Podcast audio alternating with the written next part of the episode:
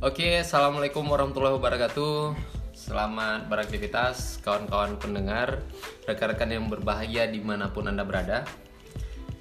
Berjumpa lagi kita di podcast Witiska dengan membicarakan sudut pandang kita terkait persoalan-persoalan kekinian. Nah, di malam hari ini kita ingin membahas tentang menyoal aksi generasi Z. Nah, di samping kita sudah hadir seperti biasa Bang Tiska, silakan disapa Bang. Ya terima kasih, selamat datang, ketemu lagi dengan uh, pendengar setia podcast sudut pandang. Uh, sudah sekitar dua mingguan mungkin sudah banyak yang menunggu. Uh, selain kita juga sibuk terlibat dalam banyak aksi, banyak uh, deadline lain. Jadi baru kali ini kita bisa menyapa para pendengar lagi. Ini ada tamu yang spesial nih malam nih. Iya, jadi ada satu tamu spesial yang jauh-jauh datang ke Banda Aceh guna mengikuti mengikuti apa bang? Mengikuti diklat ya. ya, mungkin perkenalannya dulu bang Ali, silakan. Halo, selamat malam semuanya. Kenalin saya Ali, baru gabung. Semoga berkenan.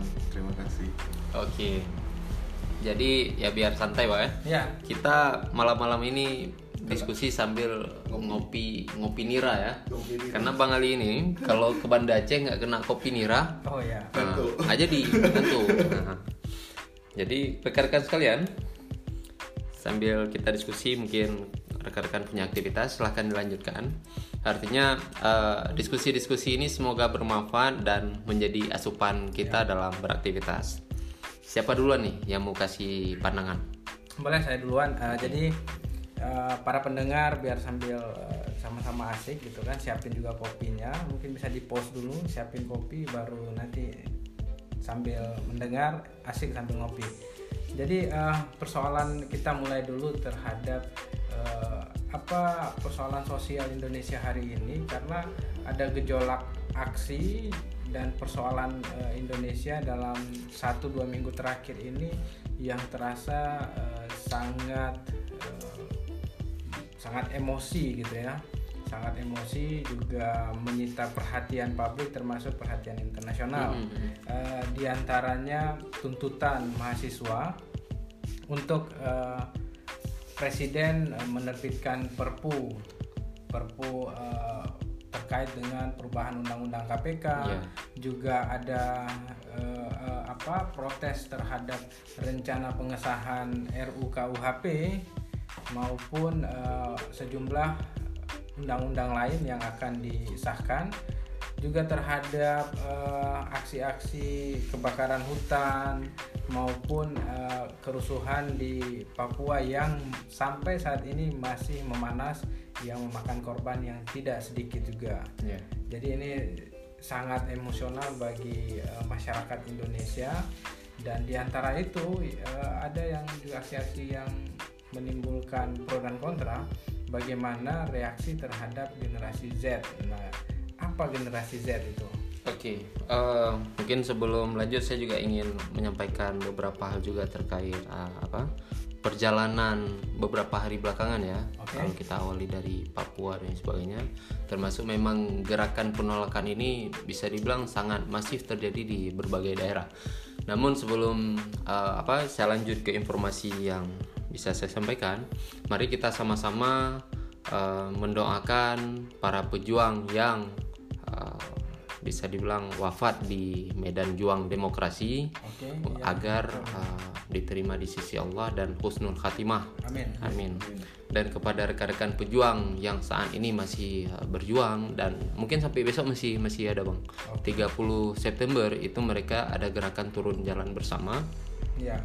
untuk kembali menyuarakan penolakan. Semoga kawan-kawan yang turun terus bertambah semangatnya dan rekan-rekan yang saat ini sedang berada di rumah sakit semoga sembuh dan uh, segera dapat beraktivitas kembali. Oke. Okay. Jadi seperti itu ya? Iya, ya bang.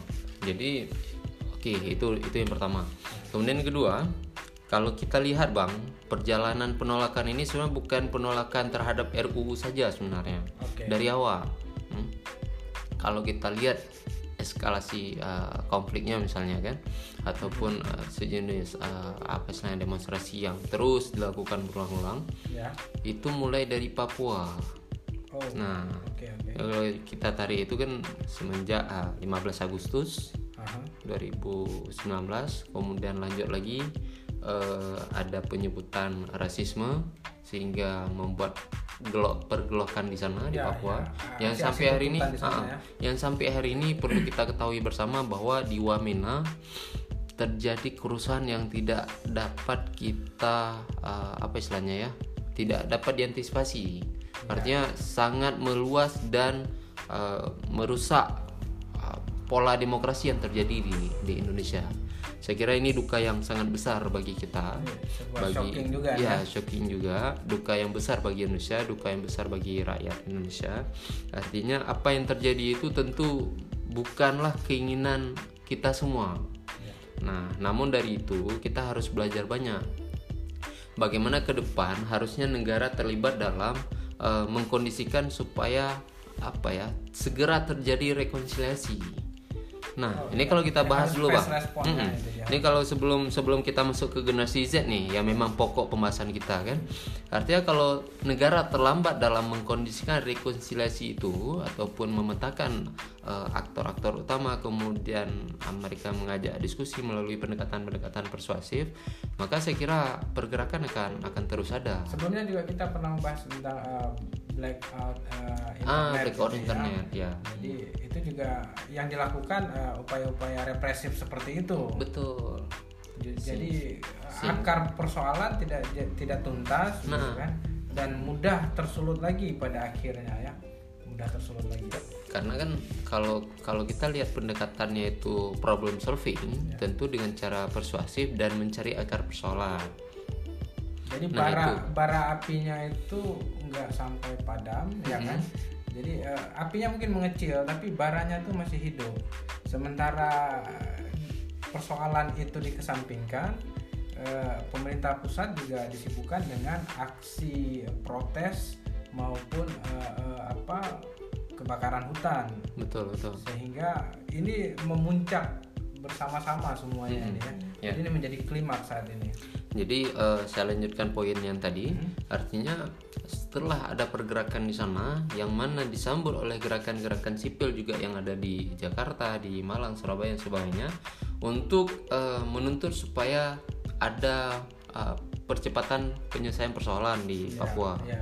kemudian uh, mendorong su- ya penanganan lah uh, kasus kemanusiaan dan sebagainya karena waktu kita lihat tuntutan belakangan ini kan juga terkait ham penegakan ham Ya, artinya di sana itu juga harus tuntas. Ya. nah termasuk di Papua hari ini. Jadi ya kita nggak bilang uh, soal aparatur negara ya. Tapi siapa pun oknumnya yang bertanggung jawab terhadap uh, apa istilahnya hilangnya nyawa rakyat Indonesia itu kan harus harus bertanggung jawab. Saya rasa itu poinnya. Oke lanjut bang. Ini yang menarik adalah soal generasi Z. Nah kenapa ini menjadi uh, tema kita pada malam ini kawan-kawan sekalian? Karena aksi kalau kita lihat dari 23 September yang masif di uh, di Jogja misalnya Gejayan memanggil kemudian lanjut lagi 24 25 26 sampai yang lumayan maksimal 27 juga masih ada. Kebanyakan itu yang bertaburan di media ataupun pembahasan media itu soal bukan lagi milenial ya tapi uh, adik-adiknya milenial Ya, post milenial ya. post milenial yang tampil dengan ya jargon-jargon eh, apa istilahnya eh, spanduk ataupun karton-kartonnya dengan bahasa-bahasa mereka. Jadi mereka mengikuti aksi dan menerjemahkan aspirasi mereka itu dengan hal-hal yang unik. Ya. Hmm. Atau sebelum kita lanjut, Bang Ali mau merespon dulu? Silakan. Belum? Harus direspon dong. Ya memang unik eh, aksi kali ini kan karena diikuti oleh generasi Z ini yang mungkin kita nggak sangka-sangka anak berseragam sekolah ikut dalam aksi ya. Iya, berseragam Hmm. sekolah. Oke. Jadi STM juga kan? Iya. STM memanggil gitu. ya. macam-macam lah kan. putih abu-abu ya. Mungkin ini apa ada kegelisahan tersendiri bagi mereka melihat negara ini kan. Apa mungkin karena melihat di media sosial kan karena kan generasi Z ini kan eh, aktif dalam bermedia sosial. Bisa jadi itu eh, awal mula mereka mengetahui informasi kan Mm-mm. Jadi malah kalau apa apa istilahnya di saat apatis sudah turun ke jalan, di saat eh, apalagi selebgram sudah turun ke jalan, berarti negara ini sedang berbahaya. Kan ada tuh muncul ya, ya, Telegram juga ada yang turun juga ke Turun. jalan, Ya, ya. bahkan kan kalau kita tengok posternya skincareku mahal tapi harga NKRI lebih mahal Ah, gitu-gitu. Jadi bahasa-bahasa yang unik sebenarnya. Tapi di kalau kita lihat juga di antara bahasa-bahasa yang unik tuh bahasa-bahasa yang nyeleneh, kadang bahasa-bahasa yang eh, sedikit apa ya? Yang mudah-mudah viral itu kan yang yang memang yang aneh-aneh. Iya. Nah, yang termasuk yang eh, banyak viral tuh yang ini, yang apa? Jangan zinahi negara, zinahi aku. Ya kan? Ya. Jadi eh, orangnya yang buat itu mahasiswa baru, mahasiswi baru. Sudah minta maaf, tapi masih aja di diperbincangkan di sana. Berarti ada memang. Sempat ada tuh yang yang itu. Oke. Tap- Tapi ya, yang mau kita sampaikan bahwa eh, terlalu melebar memang di saat eh, kajian-kajian eh, post milenial ini melakukan aksi. Jadi mereka tidak lagi eh, lihat satu substansi isu, Ya. tapi merespon dengan hal-hal yang bisa dibilang nggak penting, tapi ya begitulah cara mereka. Mm-mm. artinya kan mereka juga hari ini bisa kita katakan peduli dalam bernegara ini Hmm. Iya. yang mungkin kita pikir hari-hari ini kan mereka sibuk sendiri dengan Iya. gadgetnya dengan pergaulannya kan gitu apalagi ya kita tahu kan pelajar sering melakukan tawuran kan gitu Iya betul betul. Tapi memang dalam dua tahun tiga tahun belakangan ini nggak terdengar ya ada tawuran ya. ya, Ya a- ada ada. Ya, ya, yang Sepertinya mungkin nggak ada. Ya. Kalau dulu kan termasuk sering. Kalau kita lihat di 2008 misalnya. 2009 terakhir kalau nggak salah saya dengar ada tawuran 2012 11 12 masih ada Ada tawurannya tuh 12. di sosmed. Ah, iya belakangan mungkin di sosmed ya. Oke bang, kalau kita review nih kan, eh, tadi sedikit sudah kita awali dari ya, apa rusuh di Papua, kemudian ada aksi ya, di Jakarta dan sebagainya. Sebenarnya ada persoalan yang buat semua orang ini setuju bahwa demokrasi sedang sakit. Ya. Nah, jadi ada persoalan-persoalan yang memuncak memang, ya. Kalau kita kerucutkan nih poin-poin besarnya. Pertama, HAM di Papua yang awal terangkat. Kemudian persoalan eh, Capim KPK yang Oke, bermasalah ya, ya, itu juga aksinya tuh berhari-hari itu. Ya. Malah unik aksinya. Aksi hari ini dukung KPK. Aksi besok eh, apa istilahnya nggak dukung KPK gitu-gitu. Jadi unik eh, apa istilahnya persoalannya. Kemudian tidak lama persoalan Capim KPK, persoalan revisi Undang-Undang KPK. Tidak lama re- eh, persoalan Undang-Undang KPK, isu karhutla, kebakaran hutan di Riau yang yang cukup cukup besar. Riau dan Kalimantan ya. Riau dan Sementara Kalimantan. Kalimantan ditetapkan sebagai eh, baru-baru ya ini eh, ibu kota baru. Ibu kota baru juga.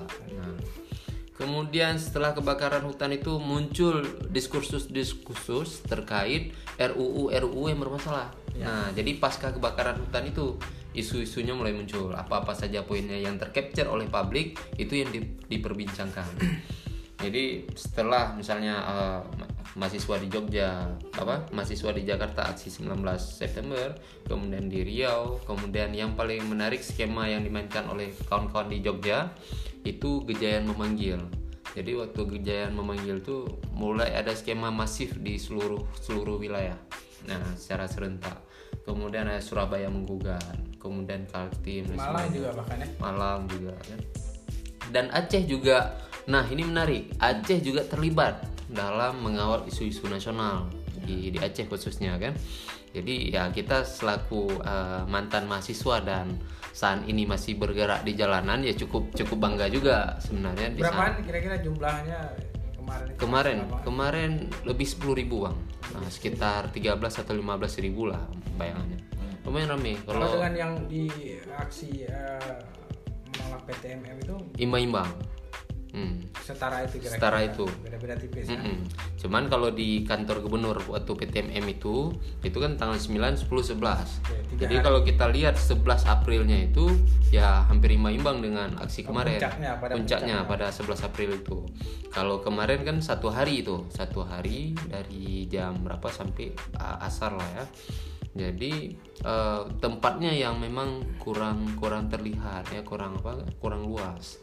DPRA depan jalan seberang jalan tuh dua jalan penuh memang. Maka nanti kalau ada aksi-aksi mahasiswa yang jumlahnya hanya puluhan, maka itu sangat eh, ya seperti tawar ya kayaknya ya garing Eh, ya. sebenarnya sebenarnya nggak juga bang. Kalau kita lihat soal pergerakan dan demo ini kan bukan soal kuantitas juga ya kan. Ya, dan kawan-kawan di sana yang mendengar juga yakin bahwa berjuang itu 10 5 orang juga yang penting eh, proses advokasi yang dilakukan bagaimana.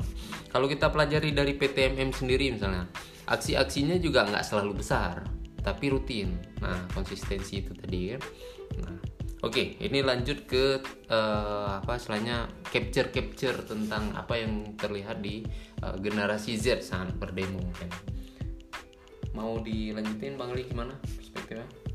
Iya kan kalau kita lihat peristiwa anak STM turun ke jalan itu kan mungkin diawali dengan kekecewaan mereka terhadap antisipasi demo. hmm Kan waktu di demo banyak mahasiswa dipukuli gitu kan. iya ya, mahasiswa ya, dipukulin. berarti tergerak gara-gara Tergerak, mahasiswa iya. dipukulin Jadi s- solidaritasnya Solidaritas tumbuh, tumbuh. Hmm, bantu abang kami Ah, itu, dia. ya Bantu abang kan. Karena mungkin kan mereka juga mulai udah sadar bahwa mereka ke depan ini akan mengisi negara ini kan. betul betul Sebenarnya eh, kalau melihat gejala ini seharusnya kita senang gitu.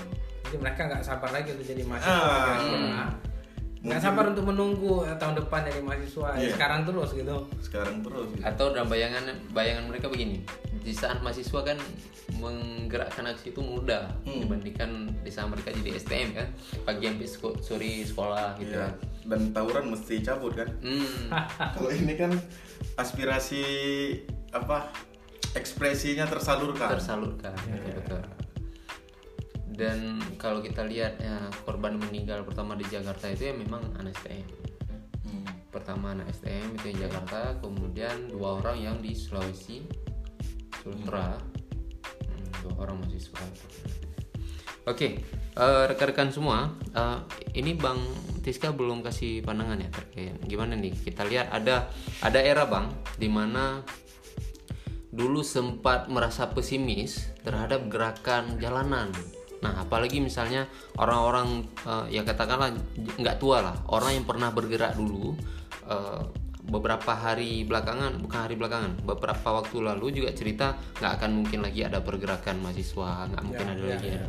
Jadi orang sudah pesimis dengan eh, gerakan demonstrasi ataupun menyuarakan aspirasi udah udah pesimis. Pasca 98. ya. Pasca 98. Jadi kira-kira ya puncaknya itu ada di pergerakan itu di 98. Mm-mm. Setelah itu ya di dipandang ya Nggak ada lagi. ya Nggak ada lagi. se Iya. nggak Tapi bisa, bisa bis- dibandingkan ya. bis- bisa kita bilang eh, generasi 98 ini kepedean, Bang. nah, kepedean. Gimana gimana kepedean ini gimana nih Bang? Kepedean merasa mereka selalu jadi aktivis, padahal mereka sekarang udah jadi mantan aktivis. Hmm. Oh. Karena mereka hari ini udah jadi elit politik. Artinya Ya, mereka nggak ya, boleh ya. lagi jualan aktivis 98 ya? Oke. Contoh oke. si si siapa? Fahri Hamzah Ah. yang diputar lagi kaset lamanya. Hmm. Si siapa yang PDIP? Si Adian. Adian. ya Adiana 30 ya. ya. Ah, yang itu kan generasi kalau disebut mungkin itu mereka eh, akhir dari generasi X.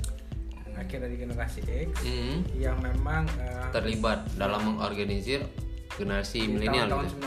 98 itu memang mereka ya di di puncak karir sebagai aktivis lah ya aktivis Mm-mm. mahasiswa ya pada masa itu memang Betul, betul. jadi itu eh, aktivisnya memang generasi X lalu kemudian eh, memang di generasi milenial ini eh, momentumnya mungkin nggak dapat gitu ya membangun eh, atau mengisi pola gerakannya nggak dapat. masa-masa reformasi ini Iya. mengisi.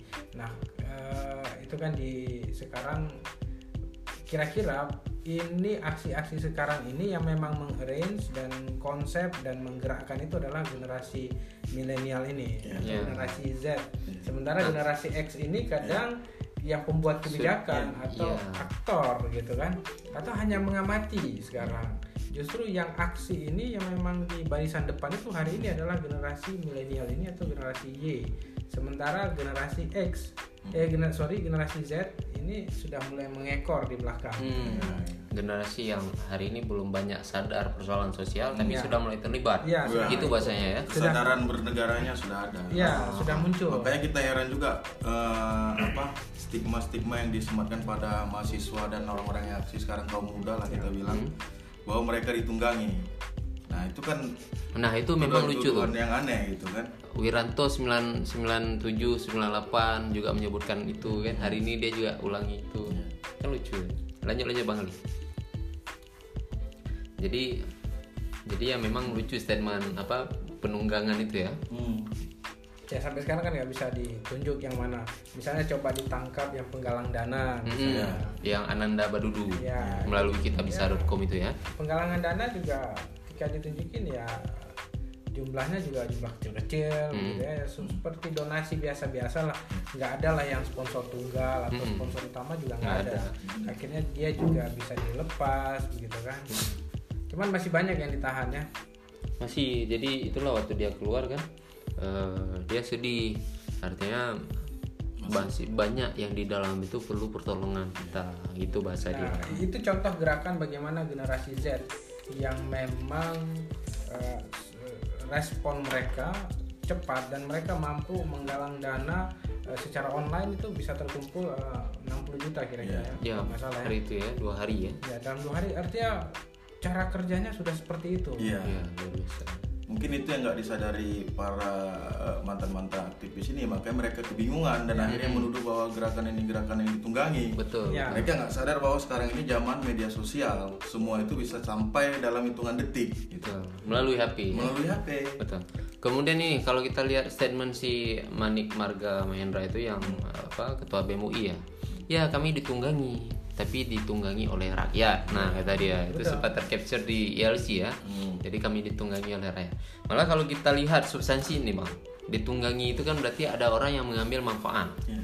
Nah, eh, saya sempat baca berita itu pedagang asongan has- penghasilan per hari itu jadi 4 juta Ya. gara-gara dia berjualan di aksi. Nah, kalau misalnya logika kita orang yang mengambil keuntungan, maka pedagang asongan adalah orang yang sangat diuntungkan dalam aksi. Malah statement dia itu bisa diwawancari oleh Kumparan kalau tidak salah saya. Eh, ya kami berharap supaya ada aksi tiap hari. Nah katanya kan. Jadi eh, pedagang pedagang eh, ya berharap ada ada aksi tiap hari. Ini ini soal soal apa eh, sudut pandang yang berbeda mungkin Bang, kan. Nah, nah kalau kita lihat mungkin di PTMM kemarin bang, itu pedagang-pedagangnya juga luar biasa. Artinya belanja habis, belanja habis. Nah, ketika waktu mau selesai, eh, ditanya, "Eh, dek, kak habis, kak susah ya wak Ro?" Kak susah ya bang. Oh mah kira nah lanjut loh. Nah artinya dengan dengan eh, nada sedih seperti itu dia mengharapkan ada ada aksi lagi, begitu kan luar biasa memang. Ya. Jadi kita ingin uh, memberitahukan kepada publik rekan-rekan semua bahwa jangan takut dengan labelan uh, ditunggangi. Artinya kalau dia nggak bisa menunjukkan real bagaimana ditunggangi, ataupun ini hanya narasi-narasi untuk memperpecah, memper apa, mem- Iya, memperpecah belah, mem- memperlemah gerakan yang sudah saat, udah ada saat ini. Iya. Saya kira itu.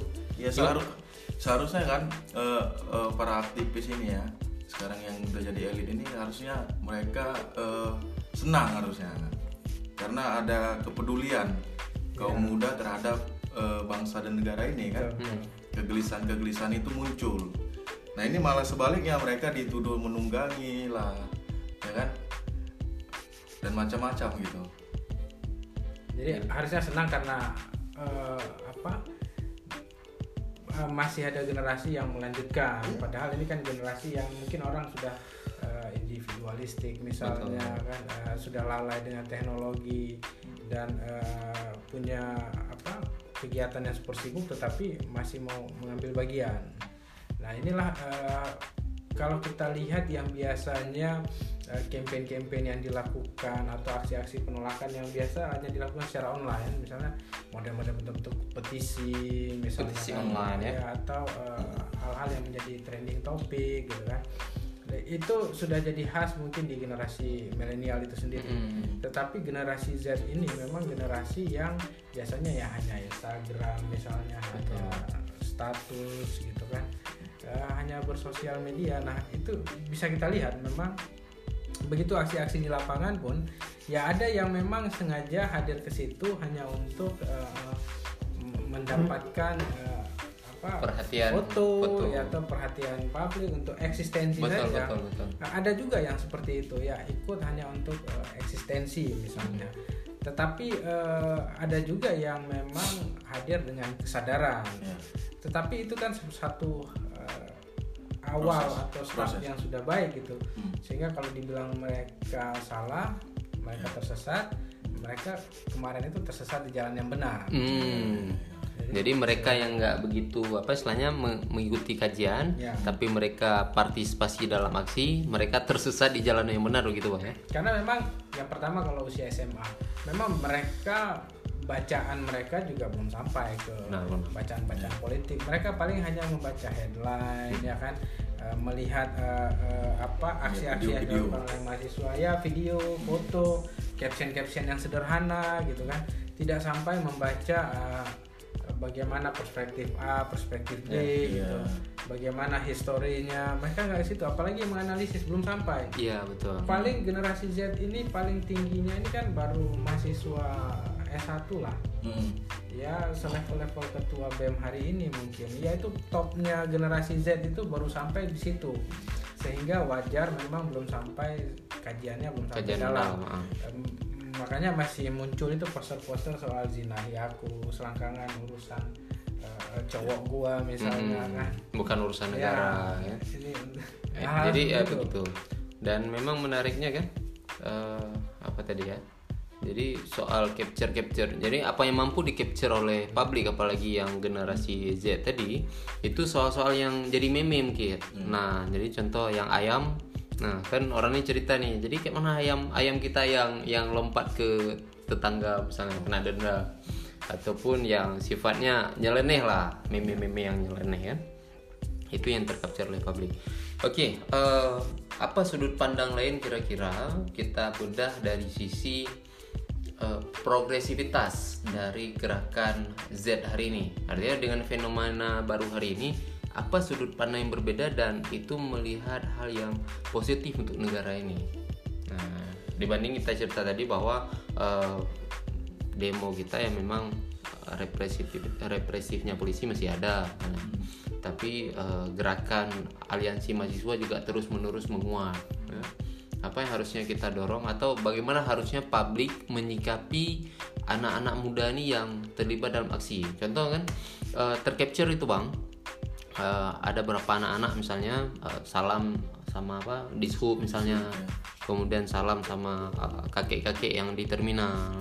Kemudian pokoknya yang kemarin aksi di Medan siap aksi salaman hmm. dengan polisi damai. Ah, ya, kemarin. Medan sebelumnya itu sangat ricu. Hmm. ada mobil yang terbakar ada mahasiswa yang dipukuli ya. Kalau kita lihat di video-video itu ya di ini di media sosial lah artinya di balik uh, apa sebenarnya ketakutan banyak orang ada uh, capture capture yang memang uh, apa respect uh, respektivitas dari pendemo kepada polisi misalnya.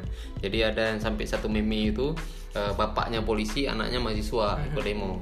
Uh, baik baiklah kalian nah gitu bahasanya kan ada juga yang pasangan ya gitu yang kan? pasangan.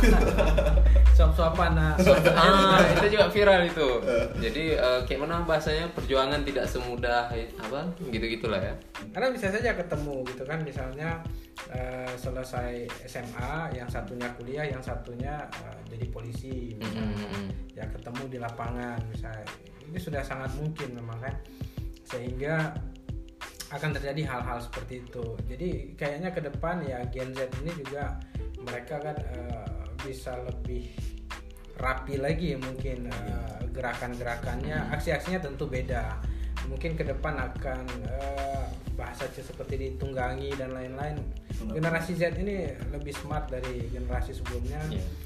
Lebih smart ya bukan berarti kalau sekarang kan kayak tadi mereka mungkin baru pendidikannya rata-rata di SMA atau yang paling uh, seniornya ya masih sedang kuliah gitu kan karena mereka yang uh, sejak kecil atau sejak remaja bahkan anak-anak sudah familiar dengan gadget uh, serapan informasinya mereka lebih banyak hmm. lebih up to date sehingga harusnya mereka akan lebih smart jadi uh, mereka lebih aware dengan isu-isu sosial kayaknya mereka akan lebih baik. Uh, cuman model-model aksinya tentu yang kita harapkan ke depan akan lebih baik. Yeah. tetapi ini uh, bagaimana respon pemerintah? Pemerintah menyikapi ini ini dianggap sebagai suatu ancaman. Betul yeah. betul. Apalagi untuk rezim yang baru uh, for uh, five years uh, later kan? Iya yeah, betul. Jadi uh, sampai rektor ada yang di warning misalnya. Nah itu. Kalau rektor sudah di warning, tentu akan turun juga ke dosen-dosen maupun kepada mahasiswa. Mm-hmm. Warning seperti itu dan bagaimana juga jatuhnya korban jiwa, kemudian warning-warning semacam itu akan berdampak juga terhadap orang tua. Orang tua bagaimana jadi was-was. Iya untuk anaknya. Jadi uh, di satu sisi mungkin kita melihat ini uh, pergerakan kolektif yang baik respect dari generasi Z yang baik. Tetapi uh, ada yang menganggap ini satu ancaman sehingga sejak dini itu harus sudah bisa di, dicegah begitu kan? Hmm. hal seperti jadi itu. itu yang terakhir apa? Bang Melan tadi menteri ya. Ya menteri memang uh, kasih itu terus tuh kasih sanksi kan. Ada SP1 SP2 sesuai dengan sesuai dengan apa bagaimana dukungan rektor terhadap aksi. Jadi kepada dosen-dosen itu rektor yang yang harus harus berikan sanksi. Artinya memang secara struktur pemerintah itu dimainkan untuk uh, apa sebenarnya menggembos bukan menggembos apa mereda pergerakan-pergerakan meredam pergerakan-pergerakan mahasiswa. Saya kira itu nggak nggak membuat mereka turun semangat malah semakin semakin menjadi-jadi kan? Seharusnya mm-hmm. uh, generasi ini dihadapi dengan cara yang berbeda gitu. Betul. cara yang lebih halus kan? Dan harus diakomodir sebenarnya semangat ini karena itu kan semangat bernegara namanya.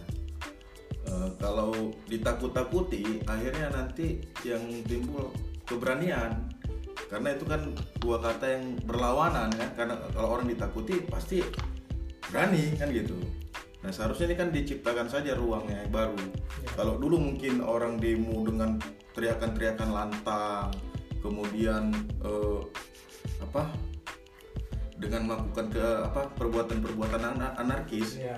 mungkin generasi ke depan ini lebih smart lagi dalam berdemo bisa ya. jadi sambil bernyanyi mungkin kan betul, betul. atau poster-posternya kan mulai uh, unik-unik gitu kan ya. nah ini kan seharusnya direspon dengan baik saja gitu betul kalau mereka ditakut-takuti seperti ini, takutnya ketika masa mereka nanti udah tumbuh dewasa dan besar, akhirnya yang timbul rasa was-was atau keberanian yang berlebihan gitu. Karena waktu demo pun uh, hari ini generasi Z itu senjata mereka adalah smartphone. Betul. Ya.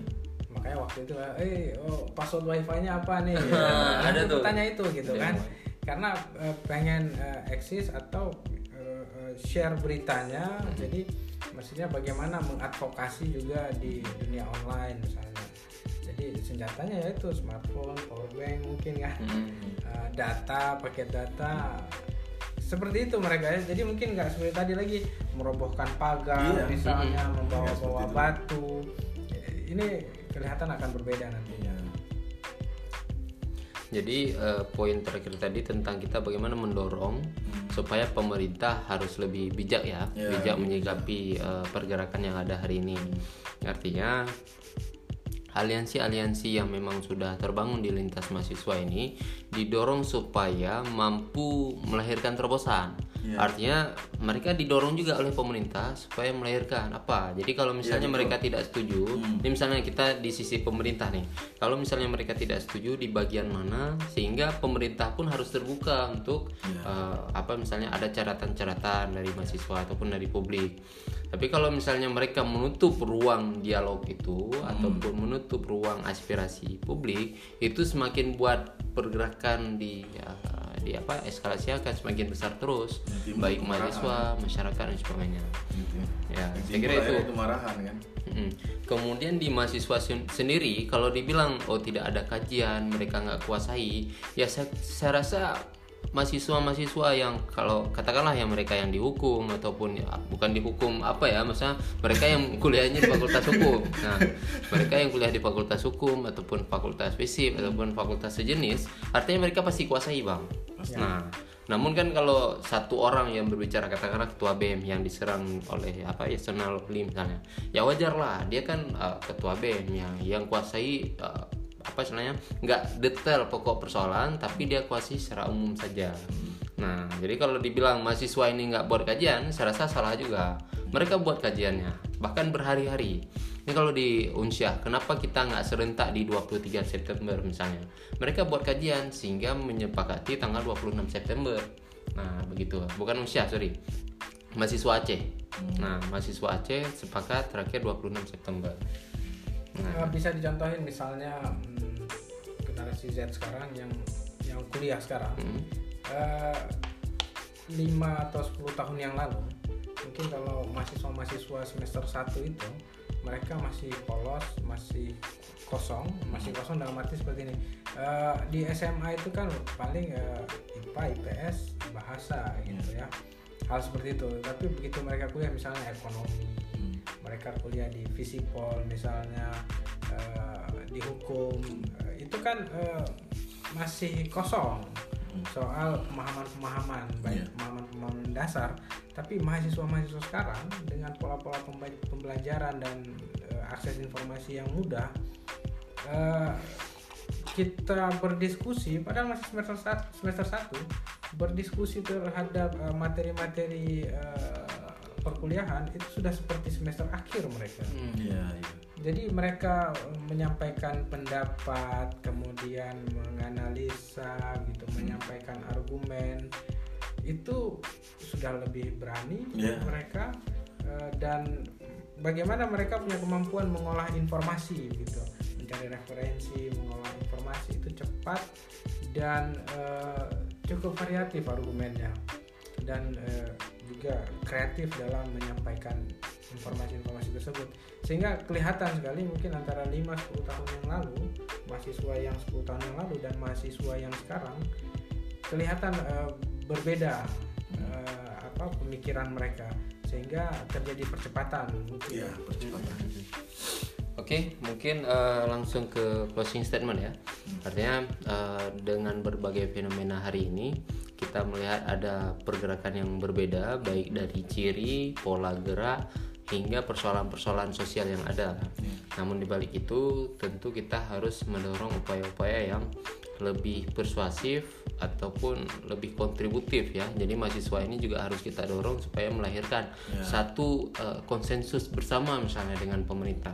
Artinya mereka tidak hanya ya sekedar eh, buat terus perlawanan ekspresi aja, tapi apa konsensus baru bicara negara. Ya. Contoh kalau dulu misalnya Orba setelah Orde Baru mendorong supaya reformasi. Nah, di reformasi ini tidak tuntas. Apa yang tidak tuntas? Nah, itu kita selesaikan. Contoh misalnya kalau kawan-kawan di di nasional itu sudah sepakat poin-poin misalnya penuntasan pelanggaran HAM. Nah, komitmen terhadap penegakan demokrasi KPK dan sebagainya. Itu harus disusun bagaimana supaya agenda reformasi ini tuntas. Begitu. apa konklusi dari Ya, Bang Ali? silakan. Eh, kalau dari saya sih eh, mungkin ke depan Indonesia akan mengalami perubahan besar ya karena eh, generasi-generasinya udah mulai peduli terhadap bangsa ini Eh, seharusnya pemerintah ikut senang ikut senang terhadap gejolak sosial ini dan ini gej- gejolak sosial yang bet- sebetulnya harus kita baca secara teliti. Karena kita sudah melewati masa reformasi hari ini menikmati demokrasi. Artinya semua orang kan memang bebas untuk menyampaikan aspirasinya. Tinggal lagi dibuka ruang-ruangnya seperti tadi yang dikatakan Wahidul bahwa memang selain kita menyampaikan ekspresi juga kita harus menyampaikan ide-ide nah mungkin eh, PR untuk eh, generasi kita lah yang muda-muda ini untuk lebih mempertajam pola pikir ya Betul, betul. Memper- mempertajam pola pikir eh, sering membuka ruang-ruang diskusi lagi ya kan mungkin itu aja Ya. Oke, luar biasa Bang nih. Lanjut, Bang. Ya, jadi kalau konsennya pada generasi Z sebelumnya misalnya generasi X, generasi baby boomer, eh, orang-orang lahir pasca perang dunia, ya, aktivis-aktivis yang top karirnya itu aktivis 98 misalnya, em, saya rasa lebih dituntut eh, kebijaksanaan mereka sekarang. Mereka harus sudah uh, memberikan uh, satu warisan-warisan atau nilai-nilai yang lebih baik gitu ya. Udah bisa jadi guru lah. Contoh lah contoh. Ya udah jadi teladan. Jadi nggak nggak kayaknya udah nggak zaman lagi. Mereka yang berdebat sekarang. Mereka harus meninggalkan suatu legacy lah ya kemudian di generasi milenial hari ini atau generasi Y inilah yang sekarang sedang berada pada top jadi mereka yang sekarang ada di level atas baik sebagai pemimpin baik sebagai wakil rakyat uh, maupun di uh, pelaku-pelaku bisnis ini level sekarang memang uh, usia produktifnya itu ya milenial hmm. Di 30-an ke atas. 30-an ke atas ya memang sekarang masanya memang yang akan fight mungkin puncaknya itu di 2024 nanti. Yeah, yeah. di 2024 ketika pemilu serentak seluruhnya. Ya ini sudah bertempur itu generasi X itu kayaknya udah pensiun. Mm-hmm. bahkan terasa loh pensiunnya lebih cepat. Saya kita lihat tokoh-tokoh mungkin Fahri Hamzah, Fahri yeah, Budiman juga. Ya Budiman si siapa lagi Adiana Bulu gitu kan ya kayaknya ini generasi rezim terakhir gitu. Ya, akan ya. muncul orang-orang baru ya. mengisi. Negara. Jadi terasa lebih cepat gitu kan, terdorong oleh generasi milenial ini. Generasi milenial juga begitu nanti akan lebih cepat lagi. Kalau di dunia bisnis kan pergeseran itu udah terasa. Nah sekarang nanti di dunia-dunia pekerjaan juga akan seperti itu uh, ya nggak usah kaget nggak usah heran ini proses alamiah. Hmm. tinggal mempersiapkan diri. Kalau bisa kita mempersiapkan generasi ke depan itu yang jauh lebih baik lagi. Maka harus menjadi guru menyikapi. Kalau nggak kan akan perang generasi betul gitu. Betul antara generasi muda dan nah, generasi itu terkira. tongkat estafet itu ya harus di prepare untuk dilanjutkan bisa lebih baik lagi ke depan. Kalau nggak kan akan menjadi uh, apa Eh, masa transisi generasi ini kan akan kasar gitu. Yeah, yeah. akan direbut misalnya.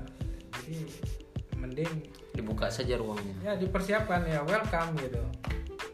Itu oke konklusi luar biasa bang Jessica bang Ali uh, kalau dari saya kan sedikit mereview tadi aksi-aksi selama ini sudah cukup positif dalam hal menggerakkan ataupun kepedulian namun tentu masih banyak eh, kelemahan-kelemahan kawan-kawan dalam organisasi lapangan baik itu dari kawan-kawan mahasiswa maupun uh, aparat kepolisian dalam menyikapi uh, pergerakan mahasiswa.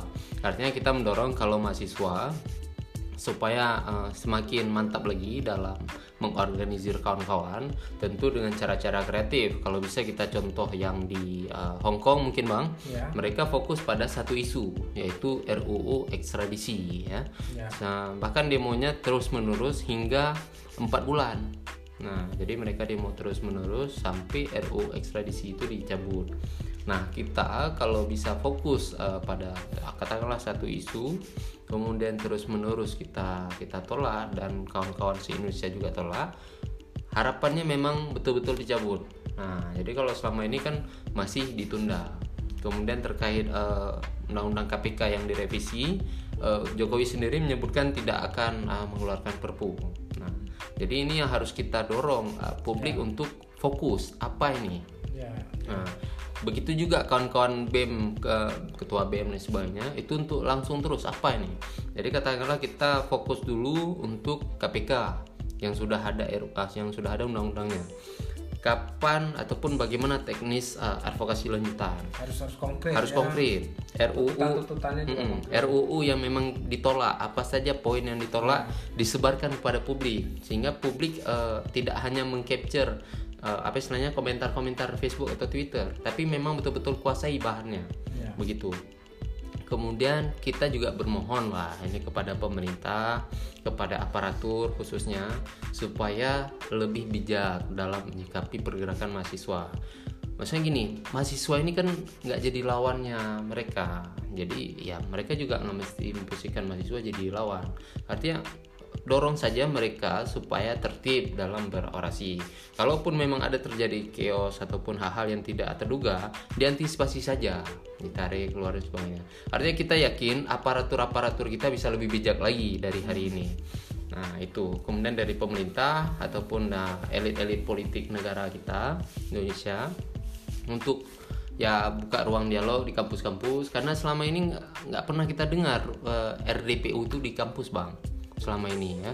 Jadi kalaupun ada ya rapat terbatas bersama beberapa akademisi di mana akademisi tersebut juga terlibat dalam naskah akademik. Artinya pembahasan RUU itu nggak nggak dibuka seluas-luasnya kepada publik. Ini ini yang jadi soal. Jadi ke depan kita berharap pembahasan berbagai undang-undang ini menjadi uh, apa istilahnya bahasan publik. Nah jadi keterlibatan ataupun partisipasi publik itu meningkat.